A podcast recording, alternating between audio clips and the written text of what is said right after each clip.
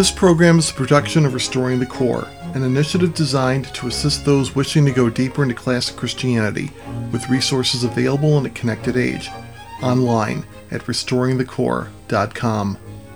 This is Finding Hidden Treasure. One of the things that uh, we've been doing lately is to experiment with a few new formats. We've gone into conversational mode in some of the more recent broadcasts, and one of the things I'd like to do is also bring in a guest contributor. He's a young man named Andrew Vincent.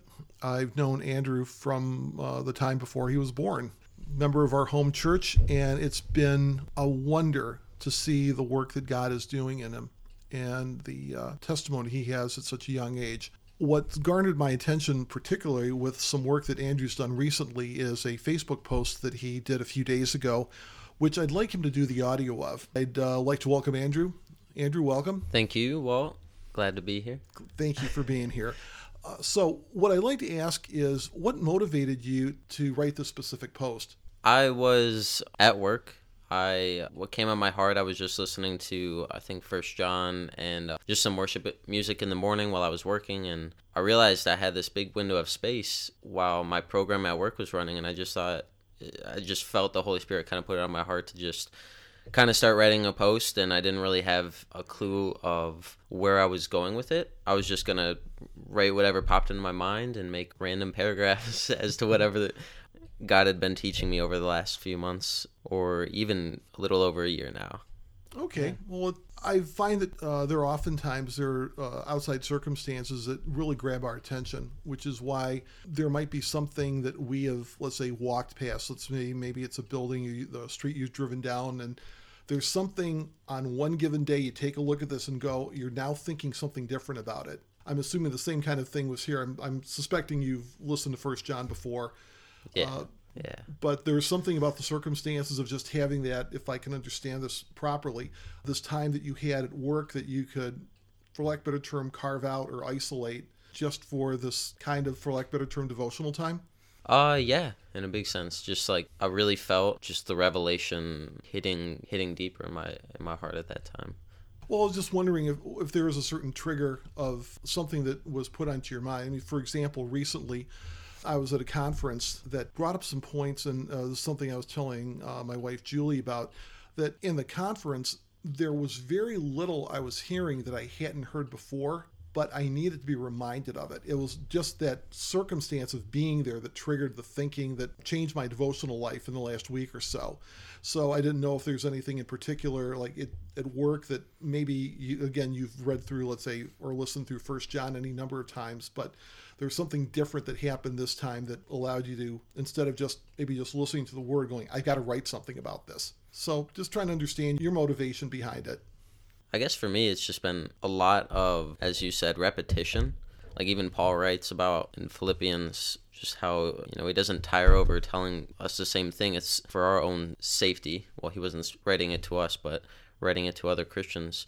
I think just with having it constantly listening to different speakers and listening to the word itself, the Holy Spirit has used that to just pound, for lack of a better word uh, into my head what I learned growing up, but to make it realer to me of just like this isn't just like theology and it's not just a doctrine. Like this is the life that Jesus wanted us to live and wanted us to enter into. It's weird because it's the same stuff that I heard all growing up, but at a certain point, uh, the peace actually really hit my heart. And it actually hit my heart at a younger age, right around eight when I was getting baptized. And then just a lot of the same stuff. I, I it made sense and I understood it back then, but I would have no clue how to explain it. I just knew that I had a peace, you know, basically peace that uh, couldn't be understood. Again, from Philippians, where yes. Paul talks about the uh, a peace that uh, I think the term he uses in Greek is a, like a garrison or a fortress. That, in a sense, putting your heart, your mind, your peace inside a fortress that can't be attacked. What you'd mentioned about just even the things that you've read and heard and seen before, uh, doctrine and the like, and uh, I think highly of doctrine. However, that can be abused if there's not transformation that goes along with it. Uh, your testimony is, from what I'm understanding, here are things you've known all along, but for lack of a better term, a light went on. Things that were just fact have now become uh, matched with action. Yes, definitely. Yeah, when I what I didn't really do growing up was I didn't get into the word myself very often. And it wasn't really till this last summer that I started really reading in the in the Bible. And that's where, you know, the stuff that I heard growing up actually became, you know, what I felt like God speaking directly to me. And and then through that and just believing it more and praying for more belief in even the simple things i saw my my life start to change and just treating people better. And i started to actually like myself more than before. And not in a uh, cocky way but in a way that i knew i really did know that god loved me and that's what started to change my own behavior with other people that can be one of the most difficult things for people who are believers to actually make the hurdle so to, or leap the hurdle so to speak.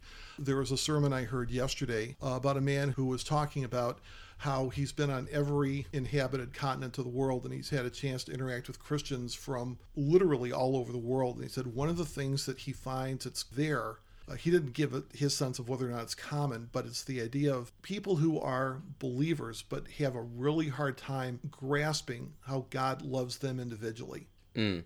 That you might see this as, well, okay, I'm part of the collective, he'll bring me in. Uh, Ligon Duncan had made the point no, it's that individual love. And I like the way you put that. It's that transition from kind of knowing it out there and then the transition of knowing it inside. That yeah. this applies to you personally. Thank you. I'm, I'm glad you brought that up. One thing I'd like to ask before I ask you to read your Facebook post there's something I learned when uh, I was in seminary about when you're doing evangelism or missions work is that one of the things that happens, especially when somebody's been a Christian for some period of time, is that we often can lose a sense of what it was like not to be a Christian before that. The questions we might ask, we might think, okay, here's what an unbeliever is going to ask us. And then you actually talk to one and they'll come up with an entirely different set of questions. sure. Kind of like lose connection. Yeah. It's now been a number of years since I've been a believer. And I really am fascinated about what God's doing in your generation. So, if I may ask, what do you think in your generation is the biggest hurdle to members of your generation becoming followers of Christ? Man, that's a big question, but I guess the first thing that just kind of comes to my heart is I wouldn't say that there's any main hurdle other than just whatever people perceive God to be or hear most often that the biggest problem with people coming to Christ. In fact, I was talking with one of my bosses on Thursday and my other boss on uh, Saturday. Both of them, one of them has the problem with, you know, religion starting wars, which the other boss had a problem with religious people not really loving deep down. And uh, it was just some really cool conversations, but I found that most people that I talked to about it, they see that religion is bad and ergo God is bad and Christianity is a no no, but I did get the chance to explain to them that just talk about Jesus' love and you know that those people may have skewed beliefs or maybe not even have experienced God's love for themselves and so they don't know how to express it in other people. So I would say probably the biggest hurdle would be really understanding the heart of God rather than like the tainted version that they might have grown up seeing or experiencing for themselves. No, I appreciate that because it's been my experience when I hear people's reactions as to why they would not be believers. A lot of it I could understand as misperceptions. Uh, yeah. Uh, I'm, I'm hearing things I don't know that's definitely not the case. Unfortunately, there are some times that I've heard people talk about things that they definitely are. People who are followers of Christ or claim to be followers of Christ who have really not been that compassionate or mm-hmm. loving mm-hmm. to others. Again, I, I know it's something, it's a hurdle for every generation that every generation has its own struggles as to what keeps them back from Christ. Their, their need is there throughout all generations.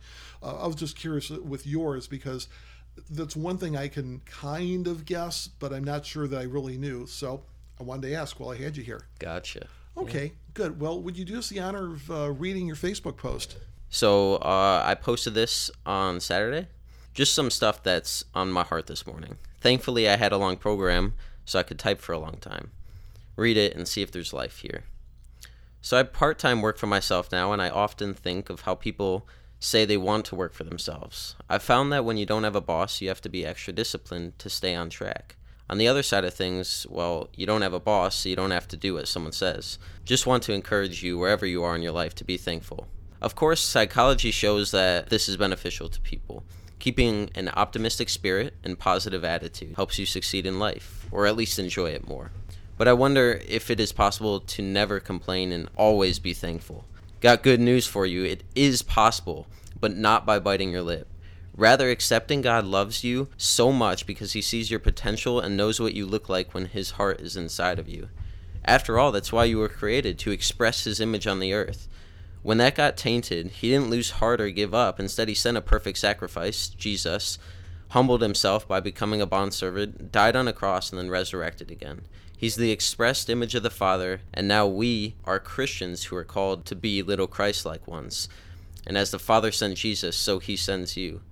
But Jesus said that in that day we would know the truth and the truth would set us free. Jesus isn't just the way to heaven, he's the way back to the Father. He didn't die for you to go back to heaven, he died to get heaven back into you, which is the Holy Spirit. But so often we don't know the truth of that and never get that revelation, so we still live with condemnation, shame, or guilt, and we begin to manifest all those very same mentalities onto others. And it becomes, well, I don't know why he would love me, but thank God he does, and I'll get to heaven someday. Come on, you were made for way more than that. I'm fully convinced that when the reality of his forgiveness, love, grace, and mercy hits your heart, you won't be able to help but to tell others about it and to want to love them in the very same way. Speaking on work again, especially as a Christian, work came before the fall and God restored us back to the beginning as if we've never eaten from the tree through Jesus Christ. He did it because he saw our potential. He saw what we look like when we fulfill what we are created for. You're created to love, not to go do a bunch of fun things, you know, by making money and going on vacation, but it's ironic because as you grow closer to God, you realize loving people is actually really fun. And those other things that you thought brought life had no eternal value, so they just left you feeling dead inside, even when you did succeed at them. As a great hymn once said, and the things of this world will grow strangely dim in the light of your glory and praise. That's uh, Fix Your Eyes on Jesus by Alan Jackson those words that Alan Jackson wrote makes me wholeheartedly believe that he actually believed what he was writing about and had his own personal revelation and relationship with God. Don't pray anymore or read your Bible because it's the right thing to do. The whole point of the gospel is to restore us back to God. So if you don't know him, all that other stuff is pointless. Instead, pray to ask to become more like him, to see the world as he sees it, and have your perspective changed. Read your Bible to know the truth about how God sees you. In John 17, Jesus reveals that God views you the same way he views Jesus. Ah, blasphemy! Unless you really are perfectly cleansed and clothed in righteousness in the sight of the Father. And whose opinion really matters anyway? Probably God's. So even though you feel unworthy and like a sinner and horrible, after you become born again, you become a new creation, a saint, a son or daughter. I mean, while you were his enemy, he sent his son for you. How much more now will he freely give you all things? In Luke, it says, it's his good pleasure to give you the kingdom. But if he gives you the kingdom and you still believe you're an orphan or just don't have any understanding of the heart of God, then you'll be like the disciples. They healed the sick, they cast out demons, and then when people rejected Jesus, the disciples were like, Kill them! So he wants you to understand you're a son before he gives you power or gifts then you can use them out of love. After all, that was all before they could be born again and receive the Holy Spirit. Jesus hadn't died yet. You want to see what it looks like to have the Holy Spirit? Go read Acts. So instead of asking God to forgive you, try thanking Him for forgiving you. Because if you have to ask, you're going to feel like you don't know if He did or not. But when you thank Him, it's not presumptuous, it's believing He actually does forgive you. God is love. And if you want to know what love is, read 1 Corinthians 13 like 500,000 times so you never get a twisted view of God. Remember that God spoke to his people in many ways and through prophets, but now he has spoken to you through his Son, and he's the expressed image of the Father. That's Hebrews 1 1 through 5. Reading the Old Testament can be confusing. It's not in chronological order, is often read without context, and can only be understood through Jesus' life after receiving the Holy Spirit. 2 Corinthians 3. Check that out. No wonder God looks like some bipolar monster who hates you but puts up with you and loves you sometimes and is mad other times. It doesn't say God was so fed up and at wit's end with you that he finally went for broke and sent his son for you. It says, He so loved that He gave. God doesn't tolerate you, He loves you. It's not annoying to be around you or frustrating for Him. He wants to be around you. He wants you to see how much He cares for you. Like, He's not against you, He's for you. Wonder if we didn't evolve from nothing. Wonder if we did come from something. Wonder if Jesus did come to do away with religion and replace it with love. Wonder if not every person of religion has heard the good news. Wonder if that's why Jesus told us to go and make disciples of all nations, telling them that the good news is here. Wonder if you're not the product of what you've done, but you're the product of what he's been through. Also, whoever took the time to read such a long post, God bless you. Andrew, I cannot thank you enough for taking the time to be on the podcast and for reading your post. There is such a summary of the gospel in what you have there. I am extremely thankful that within a post that is readable within only a few minutes, there is so much encouragement, so much truth. Those of us who are in Christ are not tolerated by God. We are loved by Him individually. That mm. uh, we need to thank Him for His forgiveness before we keep asking if He has forgiven us. This has just been a wonderful experience. I want to thank you very much. Thank you for listening to this program. We can be contacted at mail at restoringthecore.com. We're on Facebook at www.facebook.com slash restoringthecore. You can also follow us on Twitter at restorethecore. Thank you for listening. We hope you will join us next time for Finding Hidden Treasure.